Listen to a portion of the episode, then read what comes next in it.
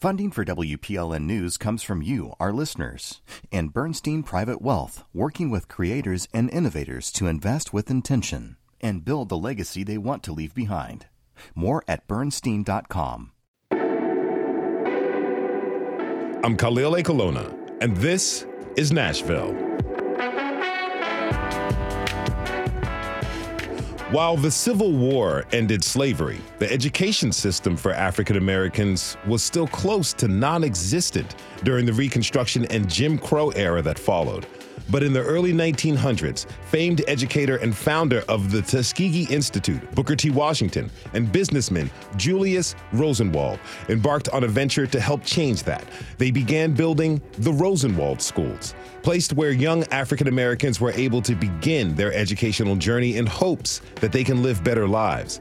The schools were a success, totaling nearly 5,000 across the South. Tennessee was home to more than 300 of these schools right now at the Tennessee State Museum titled A Better Life for Their Children Julius Rosenwald, Booker T. Washington, and the 4,978 schools that changed America. It features the photography of my first guest, who also curated the exhibit, Andrew Feiler. Thanks for joining us and welcome to This is Nashville. Great to be with you. Really a pleasure. So, no, Andrew, tell me, how did you how, how, tell me how you first learned about the Rosenwald schools. So I had never heard of Rosenwald schools until February of 2015 when I found myself at lunch with a woman named Jeannie Cyriaque, who had originated the role of African American Cultural Heritage Specialist at the Georgia State Historic Preservation Office. And the story shocked me. I am a fifth generation Jewish Georgian. I have been a civic activist my entire life. The pillars of this story are a pillar are the pillars of my life. How could I have never heard of Rosenwald schools? So I came home and I Googled it and I found that there were a number of history books on the topic, but there was not a comprehensive photographic account of the program. And so I set out to do exactly that. And over the ensuing three and a half years, I drove 25,000 miles across all 15 of the program states and shot almost a quarter of the surviving schools. Uh, uh, and the result is this book and this exquisite exhibition at the Tennessee State Museum. Well, no, let's talk about the two men who set up the schools. First, there is businessman Julius Rosenwald. Can you tell us so, tell us more about him? Yeah, so Julius Rosenwald is born to Jewish immigrants who had fled religious persecution in Germany. He grows up in Springfield, Illinois, across the street from Abraham Lincoln's home. And he rises to become the president of Sears Roebuck and Company. And with innovations like satisfaction guaranteed or your money back, he helps turn Sears into the world's largest retailer of its era and he becomes one of the earliest and greatest philanthropists in American history. And his cause is what only later becomes known as civil rights.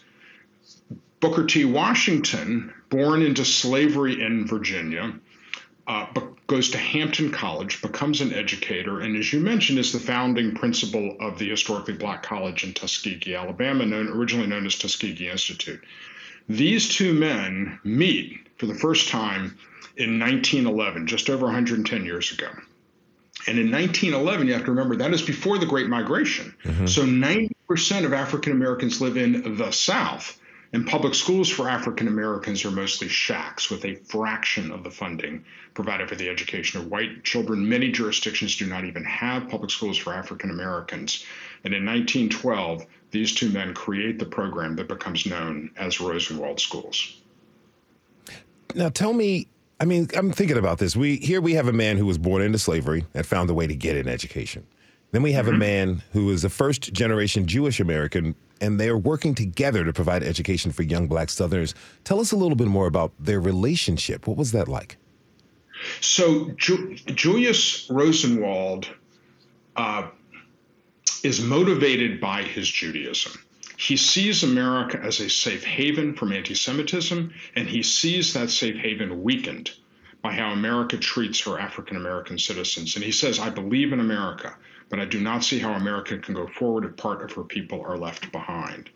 Booker T. Washington had founded Tuskegee Institute. He is aware of Julius Rosenwald's um, emergent philanthropy. And he goes to Chicago to meet Julius Rosenwald.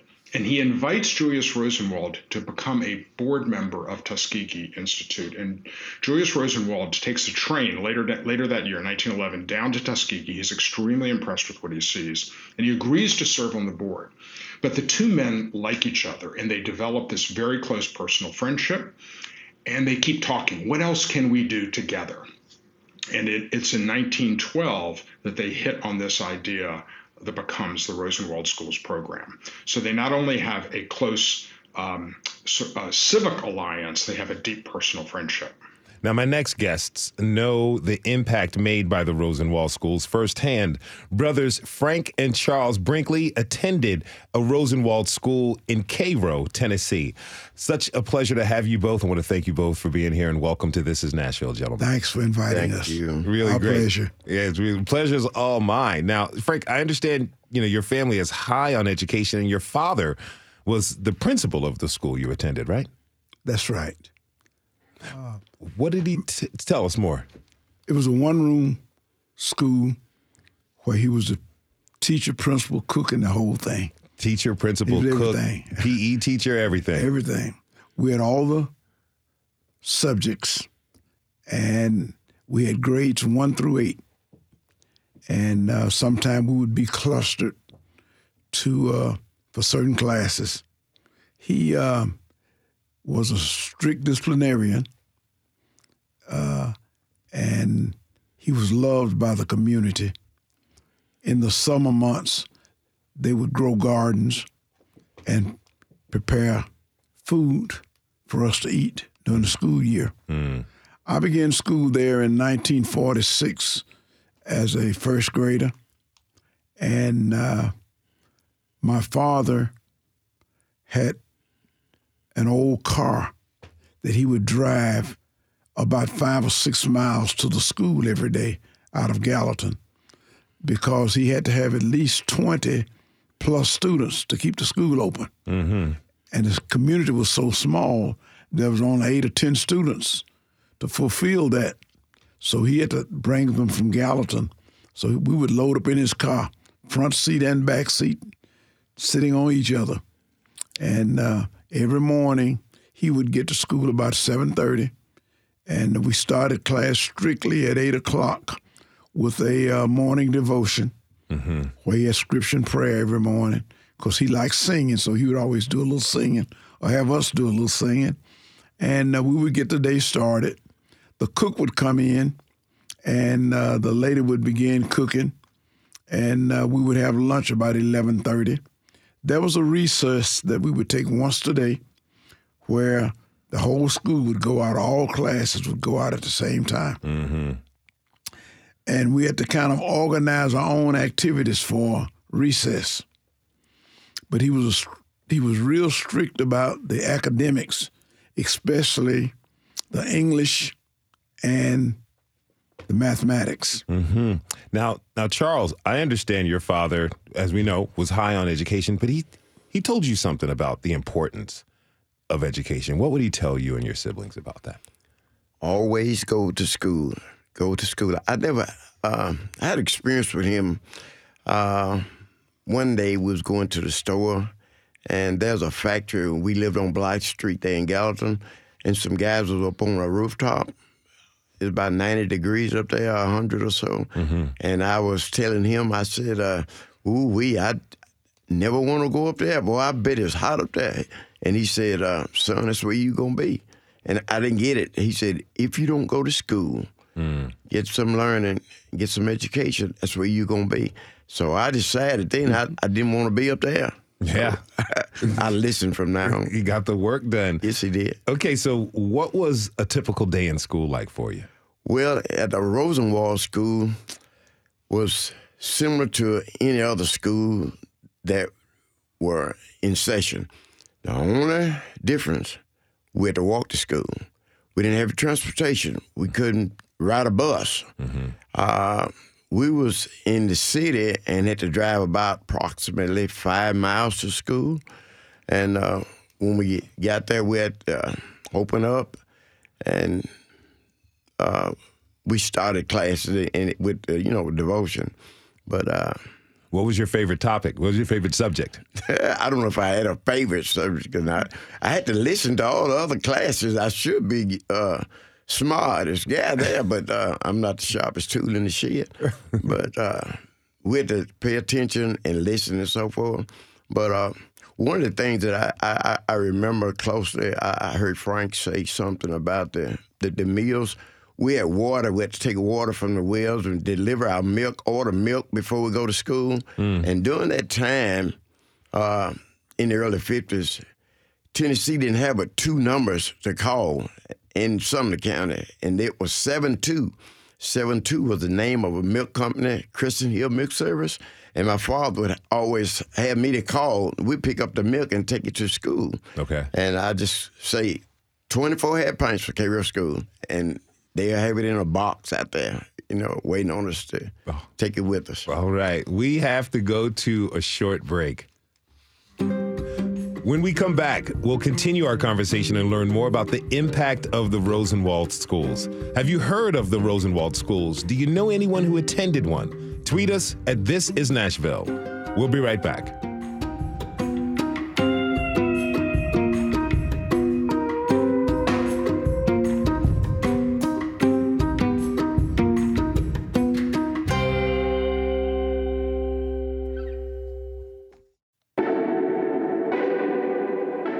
Khalil Ekulona, and this is Nashville. We're starting this hour, uh, we're talking this hour about the legacy of the Rosenwald schools, a joint venture between businessman Julius Rosenwald and educator Booker T. Washington in the early 1900s, which created nearly 5,000 schools for young black children in the South. My guests are author and photographer Andrew Feiler and two former students of the Rosenwald School in Cairo, Tennessee, brothers Frank and Charles Brinkley. Andrew, Frank, and Charles, again, thank you so much for joining us today. Really appreciate it. So, be here. Now, before the break, we got a picture of life at the Rosenwald School in Cairo, Tennessee.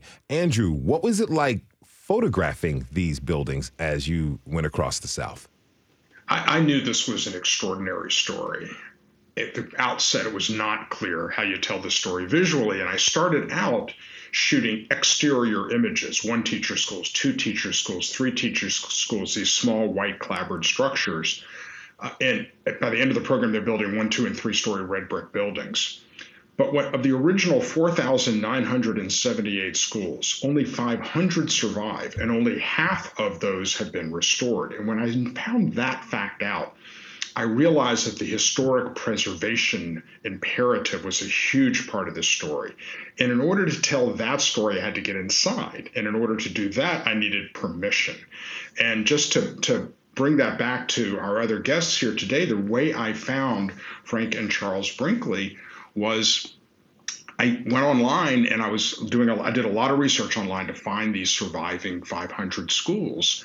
And there was a photograph of the Cairo school while it was under renovation. And out front was one of those big signs that has the name of everybody involved in the project and it had the name of the architect. And I called the architect and told them that I'd like to come and get permission to shoot inside of the Cairo school. And they said, You need to talk to Frank and Charles Brinkley. Mm-hmm. And that is how I ended up. And so I bring this story of these former students, former teachers, preservationists, I bring their stories into this broader telling of the Rosenwald School's narrative with portraits.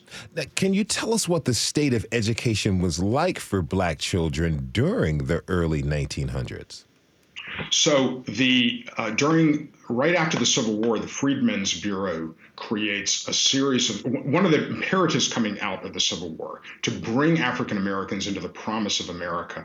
The imperative is education, and there are these extraordinarily moving stories of people of, of emancipated.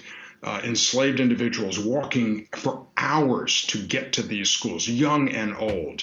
And the historically black colleges begin in this era predominantly to create teachers for the African American community. With, with the demise of Reconstruction, with the rise of Jim Crow, that system is choked off. And so many, 90% of African Americans live in the South at the moment that Julius Rosenwald and Booker T. Washington meet in 1911. And Many of these jurisdictions do not even have public schools, and those that survive are shacks. And this program becomes transform. It is it is a transformative moment in America because from 1912 to 1937 they built 4,978 schools across 15 states, mm-hmm. and they create these educational opportunities for the very, very first time for the African American community. You know, the the Supreme Court ruling on Plessy versus Ferguson, that case in 1896, it established this doctrine of separate but equal, which was used um, quite a bit during Jim Crow. And it was lawful, lawful for white Americans and black Americans to have these separate institutions like education as long as they were equally funded. But we know that that equally equal funding didn't happen how did the Rosenwald schools close that educational gap for young black students? There, there is genius in the design of the program that Julius Rosenwald and Booker T. Washington create together. They reach out to the black communities of the South and they say, We want you to be a full partner in your progress. So if you will contribute to a school, and we will count as your contribution cash, land, material, or labor. And if you will reach out to the school board, the white school board, and because we want to be deliberate in creating black white dialogue as a vector for future progress, and these have to be public schools. While we welcome the school system's contribution, at a minimum, the school system has to agree to own, maintain, and staff the school, pay for the teachers. You do those two things, then Julius Rosenwald will make a substantial contribution towards school construction. Now, think about this the Black community has to participate. This is one of the earliest examples of challenge grants in philanthropic history. And the white school system has to participate. This is an early example of public private partnership. And so, and if you jump forward, 1932, Julius Rosenwald dies. He is eulogized by the likes of W.E.B. Du Bois and James Weldon Johnson. And Alain Locke, who's the intellectual force behind the Harlem Renaissance, talks about how Julius Rosenwald, by enabling the black community to become a partner in their progress, put heart and soul into philanthropy. Mm. Now, you know, Frank and Charles, I understand you both have become educators. You, you know, you chose that for yourselves as career paths. I'd like to hear from both of you on why that you made that decision. Charles, why did you decide to become an educator? Had little or no choice just about to go to school. You know, my father said I was going to school. I wanted to go to the United States Air Force. Mm-hmm. I, I, I, scored very high on the Air Force, but uh, he wanted me to go to college because one of his friends who lived in Gallatin from Gallatin became the president.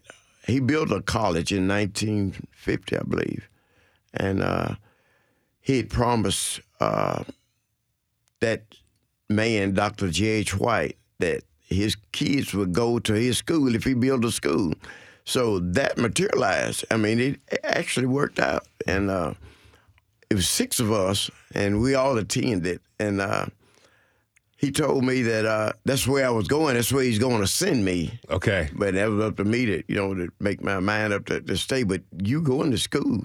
You know, no, no so, choice. Frank, no, I had no choice. Frank, same thing for you. You had no choice. You had to go to the that's, school that your father told you. That's about right. That's about right. well, well, tell me how did how did attending the school in Cairo how did that influence your approach to education? Well, let me share this one story.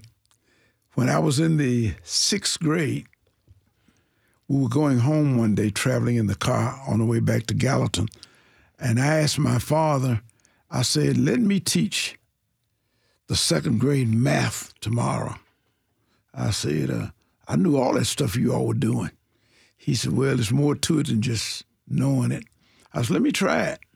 So he didn't say a thing. About a week later, he got us all together and he said, uh, come on up, Frank.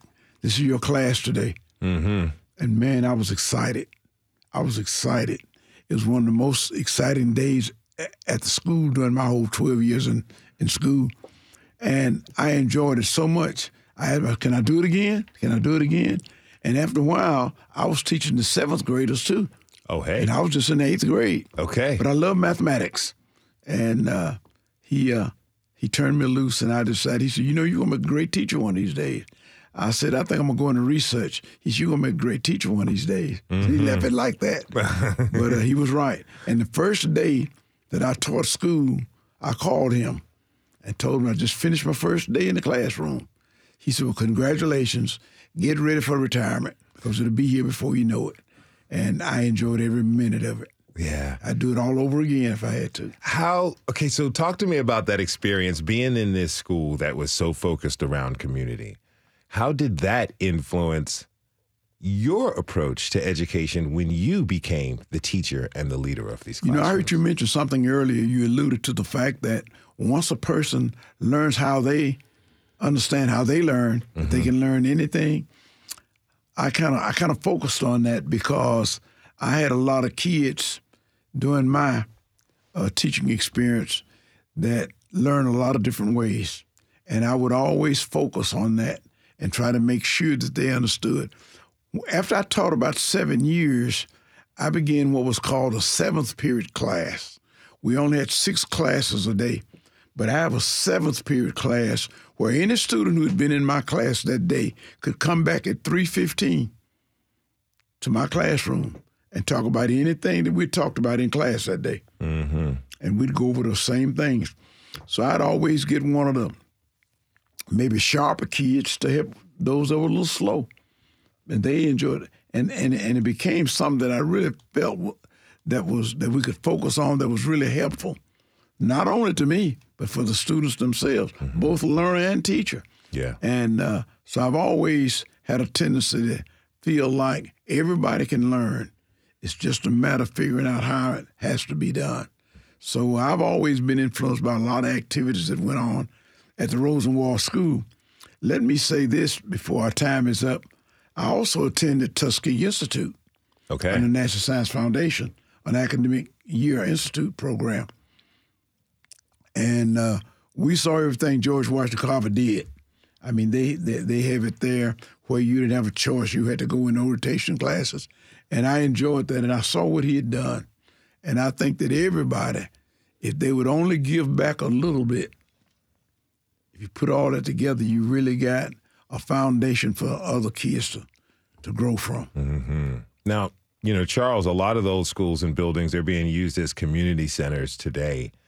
How do you how does that make you feel about the Rosenwald School's legacy? It makes me feel like we're still alive. Um, it was uh, sort of different. Uh, that during segregation while we had to attend Rosenwald School. Mm-hmm. And uh, now it uh, being kept alive. In Sumner County, there was only seven Rosenwald schools. And Cairo, I think right now is the only one still exists. Uh, it's building up. It's been restored, renovated, and uh, we have community clubs uh, that's uh, uh, acting, working out of that right now, and uh, it, it, it makes us feel good because it's still we still working with it. Yeah, it's oh, yeah. still relevant. It's still a heart, it, the center it, of the community. It is in so really, many ways. It really is. That's really fantastic. Now, you know, Andrew, talk to me about you know the legacy of these schools and what you want our listeners to walk away with. These pro- the Rosenwald Schools program is in fact one of the most transformative developments in the first half of the 20th century in America, and yet it remains hidden history, and its scope and sweep is largely unknown. This program, there, there are two economists in the Federal Reserve Bank of Chicago who have done five studies of Rosenwald schools, and what their data shows is that prior to World War I, there was a large and persistent black white education gap in the South. That gap closes precipitously between World War I and World War II. And the single greatest driver of that achievement, and it is an achievement, is Rosenwald schools. In addition, many of the leaders and foot soldiers of the civil rights movement to come come through these schools. Medgar Evers, Maya Angelou, multiple members of the Little Rock Nine who integrate Little Rock Central High, and Congressman John Lewis, who wrote this exquisite introduction to my book, all went to Rosenwald schools. And I think the other thing that I would say is this we live in this time of a divided America, and Julius Rosenwald and Booker T. Washington in 1912 America the deep Jim Crow America are reaching across divides of race, religion, and region, and they transform this country for the better. And I think that there's a important message today to all of those who are on the front lines of driving for social change and progress in America that individual actions matter and we can change the world. That is author and photographer Andrew Feiler. He is the author of the exhibit um, A Better Life for Their Children, Julius Rosenwald, Booker T. Washington, and the 4,978 Schools That Changed America. It's up now at the Tennessee State Museum. He was joined by retired educator Charles Brinkley and his brother, who's also a retired educator, Frank Brinkley. Gentlemen, I want to thank you all so much Our for pleasure. being with us today. Thanks again for having us. I really do appreciate this. This Our is pleasure. great. We have to take a quick break. When we come back, we'll learn more about the legacy of the Rosewood schools here in Tennessee. And you can always join the conversation and tweet us at This Is Nashville. We'll be right back.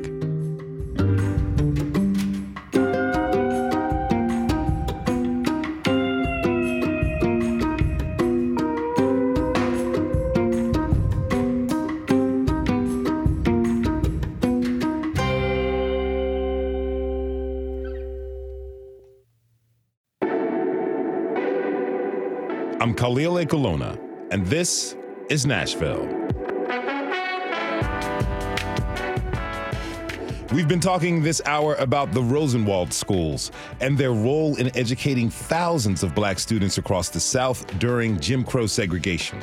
Now, let's learn about the legacy of these schools here in our state and what's being done to honor and commemorate them. For that, I'd like to bring on my next guests. DeLisa Harris is the Director of Library Services at Fisk University's John Hope and Aurelia E. Franklin Library, home of the Julius Rosenwald Archive. She is joined by Matthew Gailani, the lead curator of the exhibit Building a Bright Future Black Communities and Rosenwald Schools in Tennessee, which will open on June 16th at the Tennessee State Museum. DeLisa, Matthew, thank you for joining us. Welcome. Thank this you. is Nashville. Thank you for having us. It's great to be here. Really great to have you both. So, you know, DeLisa, Fisk is home of the Julius Rosenwald Archive. Yes. I imagine you have a lot of important documents that, you know, relate to the founding of the operation of the Rosenwald schools. I'd love to hear more about what it contains. Yes. Our archive um, is a comprehensive archive of the fund's entire existence. So um, there's a large section on the rural school program, which was run out of Nashville um, for most of the fund's existence. Um, and in our archives, we house um, a collection of index cards um, that list all of the schools in each of the 15 south southern southeastern states um, and their counties, along with images. That's really awesome. Yeah. And tell me what were, you know, because you're you're looking through these archives, you can tell a lot about a person. Yes. what were you able to learn about Julius Rosenwald as you've gone through the archives? yeah, I learned that um, he really was a good man, a good person, um, and he was dedicated to the cause of educating um, African American students in the South and ensuring that there was an opportunity for these students to to learn and to to grow and and to have support. Did the archives tell you anything about his relationship with Booker T. Washington? Yes, so um, not as much as you would think in our archives, um, but there is um, the focus of the work that started out at Tuskegee. So initially, um, Rosenwald provided financial support to an operation that Booker T. Washington was running at Tuskegee with his architects, his builders, and um, staff.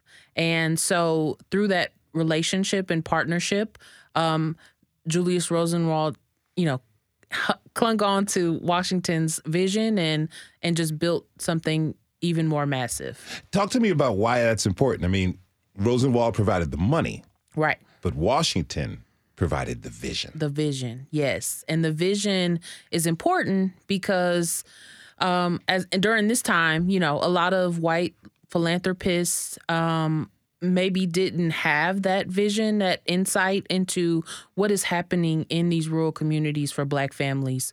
What are the needs? Why does this matter? And Booker T. Washington, through his own firsthand experience mm. as a Black man in the South, understood the needs and the importance of education.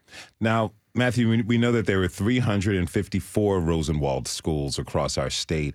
How many of the buildings that house the schools, how many of them are still standing? So that's an excellent question. Um, and I believe the Tennessee Department of Archaeology um, has either recently released or about to release, they've been working on a survey where they've actually gone across all three of Tennessee's grand divisions, East, Middle, and West, because this program affected the whole state. And they've looked to see um, just answers just that question. And I believe approximately of the 354 schools that were built at one point, about 60 of those structures are still standing, um, are some of the numbers that you'll hear. And of course, that means a wide variety of things. It could mean that it is a restored public facing building that's a community center that's on the National Register for Historic Places, or it could be a building that is in more disrepair on private land. So it really is a, a broad spectrum. But I think that's so important to note and, and speaks more to the work that's being done at Fisk University to preserve these resources and other organizations that this legacy is still ongoing. These buildings still exist. Alumni, their descendants, is still very much a part of Tennessee's history and a part of Tennessee's present. Now, you know, in the previous segment, we had the Brinkley brothers, two former students of the Rosenwald schools. Did you have a chance to talk to any alums while you were working on the exhibit? Yes, and um, we were very privileged to be able to visit about 15, 16 different communities um, and d- separate schools that are still standing, once again, across all three of Tennessee's grand divisions. And um, we really just reached out to mostly public facing buildings and asked if anyone wanted to speak with us. You know, we really wanted this exhibit, Building a Bright Future, to be community focused. Um, and that was just really a privilege to be able to talk and learn from the alumni. What story really stands out with you? I think one that really stood out to me was um, we went to Hohenwald, Tennessee, um, uh, and there, of course, was a school that was built there. Um, it's currently still standing. It's actually part of a uh, senior citizen uh, living center, so still part of the community. And we were frank, um, lucky enough to meet with a few alumni who had decided to spend some of their time talking to us. And I think this speaks to the importance of um, the teachers, the men and women who learned in these schools, taught in these schools. Uh, they talked about the teacher, Miss Allison and apparently, Miss Allison um, moved to Hohenwald. She taught at the the uh, school that was there prior to the Rosenwald School, a one room schoolhouse. On a train to Nashville, she met R.E. Clay, who was the Rosenwald agent for Tennessee at the time. He talked with her. She then went back to the community, led efforts to fundraise, helped construct the new school, Rosenwald School, that was built in Hohenwald in the late 1920s, and continued to teach there, I think, into the 1950s or 60s. Wow. So we spoke with some of her students. And I think what stood out there was, and something that's been touched on by DeLisa and, and, and the Brinkley brothers and Mr. Feiler, is, you know, the, the Rosenwald funds, they provide this leverage. That's key. But in a lot of cases, if you look at the numbers, the black communities that are fighting for these schools, they're actually outraising the Rosenwald Fund in Tennessee. So the Rosenwald donations are critical but the communities themselves, you know, that agency, that fight, when they're being double taxed already, paying for school facilities they can't use, you know, that that story of that self determination and figures like Miss House and that teacher, I think, is what stood out the most. Well, DeLisa, what does that tell you about how the community believed in this vision and idea of the Rosenwald schools? Yeah, it says a lot, and I I love that Matthew discuss self determination because, I mean, that is what existed during this time period and even after um, for a lot of Black communities was the idea of we can create something and we can build something that will last and, and the legacy still lives on today. And those the numbers that he discussed for fundraising exist in our archives. So people across these 15 states today still research and um, are looking for information on their schools at Fisk and can see those numbers and how Black communities were able to, you know, have bake sales at church, fundraise um, in other ways for their school. You know, how important is it in maintaining and sharing this legacy? Since, you know, right now, CRT, there's a book banning going on. Education is a highly politicized issue across the country and here in this state. How important is it for everybody to understand the legacy of these schools here in Tennessee and their impact? Yeah, it's important as you stated. There's a lot going on with when it, as it pertains to African American history, um, and understanding this legacy. Anytime you understand the past, it helps you to work your future, right? To to look forward and to move forward and to build a brighter future. Um, and so, also understanding the pride that has always existed amongst the African American community that was inherently um, true and valued is important um, to sustaining that pride today and that and that um, support in the history and preserving archives and records. Yeah. Mm-hmm. Now, we only have a couple minutes left, but I know you both have projects in the works. I want to talk about those very briefly. Matthew, can you tell us more about the exhibit Building a Bright Future at the Tennessee State Museum? What can people expect? Yeah, absolutely. So that'll be coming up, as you mentioned, in June of this year. And we really see this as a great opportunity to complement Andrew Feiler's exhibit, um, which is currently on display at the State Museum. And in particular, we want this second exhibit to focus on the Tennessee community story. So, of course, there's the context of the Rosenwald Fund, this amazing story of philanthropy, but who are the men and women in these communities across the state that are fighting for these schools, not just to be constructed in the early 20th century, but their descendants and alumni who are fighting today to preserve them and keep them as part of the cultural landscape. So, images, stories, we've been lucky enough to receive some objects on loan from alumni themselves to help tell that story. And um, you know, we're just very excited, privileged to have it at the museum, and hope it just uh, does everyone justice. It sounds really cool. I can expect a lot of field trips to that one. Our edu- education department is ready. Yes. Yes, yes, indeed. Well, Lisa, tell us about the project that Fisk is embarking on to digitize the archive. Yes, so the Mellon Foundation has generously funded a four year project um, at $1.6 million to um, digitize and make accessible the entire records of the Julius Rosenwald Fund. So um, the large portion of the school records, which include financial information, images, and the index cards, and also um, other aspects of the fellowship. Mr. Feiler mentioned Alain Locke and other figures from the Harlem Renaissance. We have the fellowship files for those people who were funded through Julius Rosenwald to do work um, in their um, respective fields. So we are excited, mm-hmm. and we're you know we're already into the project um, and wrapping up our first year of work. Digitizing takes a long time. When do you expect to be done with the entire thing? Yes, we expect to be done by 2026. Wow. Yeah.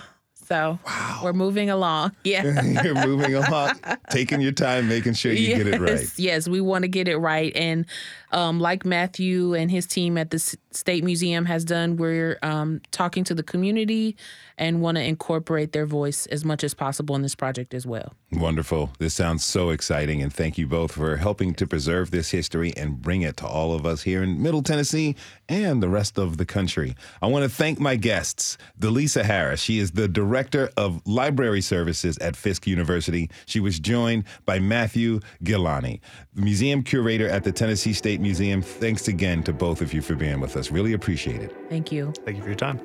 And we want to thank everyone who tuned in this hour. Tomorrow, allergy season is here. No matter how you feel about it, we're going to talk to local experts about how to get some relief. This is Nashville is a production of WPLN News and Nashville Public Radio. Our show has only been possible because of your support. We're in the midst of our sp- spring fund drive, and we need you to help step up and to make your donation now at thisisnashville.org. And while you're there, you can listen back to all of our episodes. Our producers are Steve Haruch, Rose Gilbert, and Magnolia McKay. Our digital lead is Anna Gallegos Cannon. Michaela Elias is our technical director. Our executive producer is Andrea Tudhope. The masterminds behind our theme music are Laurent and Namir Blade. Special thanks to Dr. Mary Hoffschwelle and Joe Pagetta. The conversation doesn't end here. Tweet us at This Is Nashville and find us on Instagram. Let us know what you want from our show by filling out our quick survey online. This is Nashville. I'm Khalil Ekulona. We'll see you tomorrow, everybody. And be really good to each other.